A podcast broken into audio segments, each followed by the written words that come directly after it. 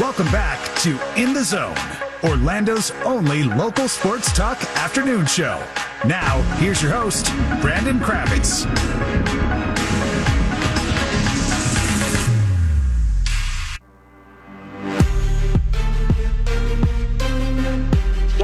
The show in the zone, Orlando's only local sports talk afternoon show, talking sports, sports, and more sports every afternoon right here on FM 96.9 The Game and streaming on the iHeartRadio app. An escape from the madness of the world. That is what I promise to you every single day. It is time now for our in the zone player of the night, Wembanyama, not of this earth. There's Bruce Brown. They've got a four on two. And Victor gets right back in the play, comes up with his eighth block and brings 11th rebound. How about that? Again, know who you're guarding. You got to know he has the hot hand. Throws out hard. And Victor finishes another dunk on the lob from Malachi Branham. Final minute here of the third quarter. Scottie Barnes going to the pocket. Oh, Victor got back and blocked that one. Number nine for Victor.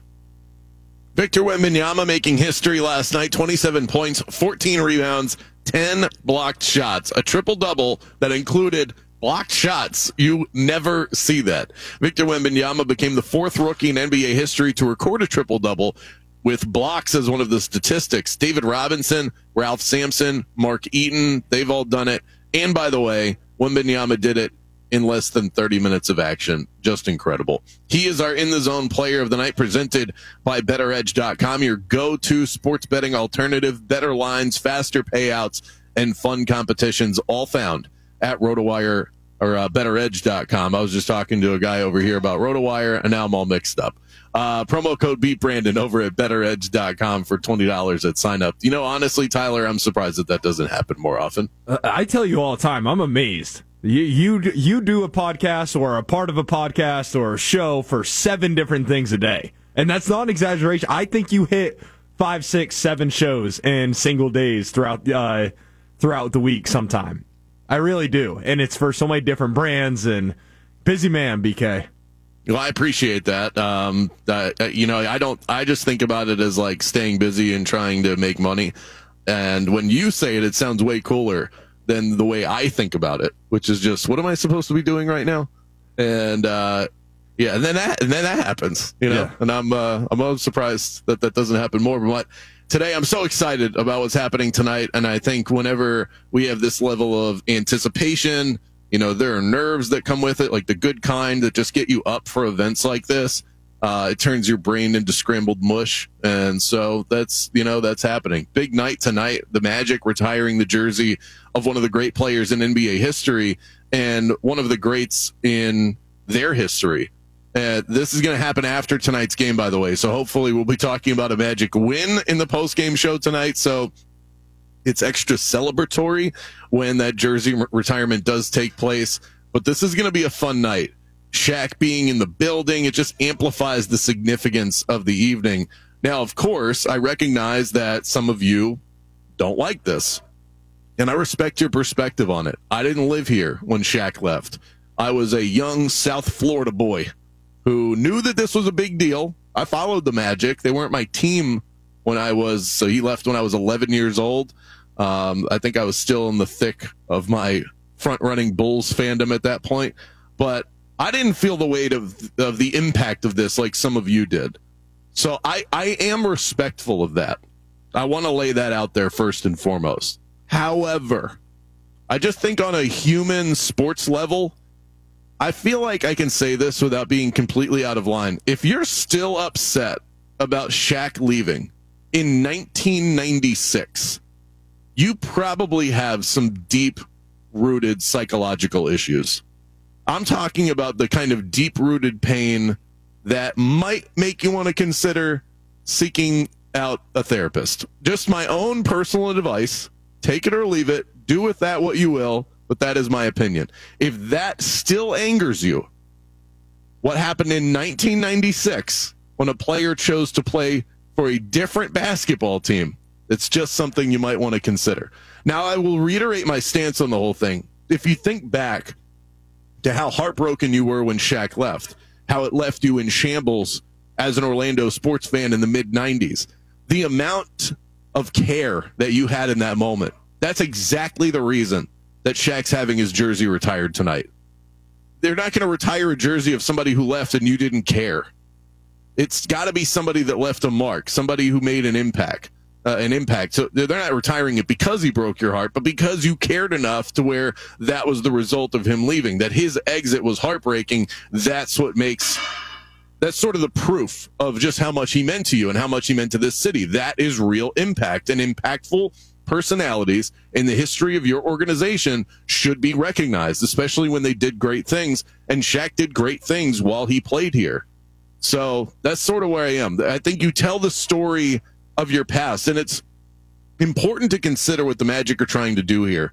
This team has been around for 35 years. Yet you look around the building, and the history of the team is rather shallow. It's like waist deep. There's a few players, there's some success, but the Magic lack that deep rooted history where you look up in the rafters and you go, oh, yeah, that's what it was like being a Magic fan back then. And I think they're trying to create more of that with a retirement like this, with the way that they've treated the whole season, bringing players back that have been an integral part of Magic history. You tell the story of your past so that it looks like you have a past and people can take pride in that. Does that assessment make sense, Tyler, trying to create a history book. I think it makes perfect sense, and it's the perfect year to do it with a 35 year celebration of Orlando Magic basketball. And we've seen all the classic night celebrations, all the legends into Central Florida that have been back, and uh, I, it's on par with my biggest takeaway from this is we are talking about the birthplace, not actually the NBA birthplace of who is considered to be the most dominant, phys- physically dominant player of all time. If you were the Orlando Magic, you want to claim that. You want to claim your connection to Shaquille O'Neal. You do it for, yes, you do it for the fans. You do it for uh, the history behind it. But I don't know.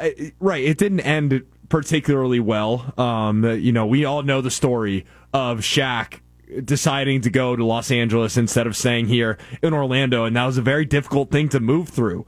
But that was, you know, that we're uh, creeping up on 20 years ago time now that that happened, and that relationship has been rebuilt between the Magic and Shaq. So if you are Orlando, you're making that right decision by retiring his jersey. He is one of the founding fathers of Orlando Magic basketball. He is no doubt on the Mount Rushmore of Orlando Magic basketball. It makes sense that he is getting his jersey retired, and it makes sense that he is getting it first.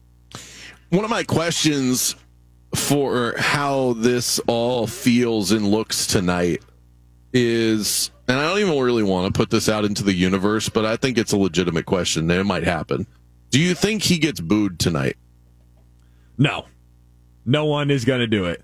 Like smatterings, not not not primarily, less than 50%. But I kind of expect that. Uh, that it would be like 20% of the crowd, enough to where you go, it's not just like one dude over, you know, five seats down to the right, like where it's a portion of the crowd that stays there to boo it, to boo the jersey retirement. I hope it doesn't happen. No. I would say if you plan on booing, just get up from your seat and walk out the door. Protest by not being there for it. Right. Um, yeah, I don't think there's going to be boos. I want to correct myself. I said creeping up on 20 years. I meant 30 years a moment ago when Shaq left. Wanted to get that out there before uh, our in the oh, zone math. Down your throat for our in the yep. zone math would be in question, BK, and that's the most reputable th- reputable thing about this show. Yeah, the people who are going to be there for Shaq celebration, no one is buying a ticket to the Kia Center tonight to watch uh, the Magic play against OKC and to be there to shame Shaq. That that's no one's intention of anyone's going to be there tonight.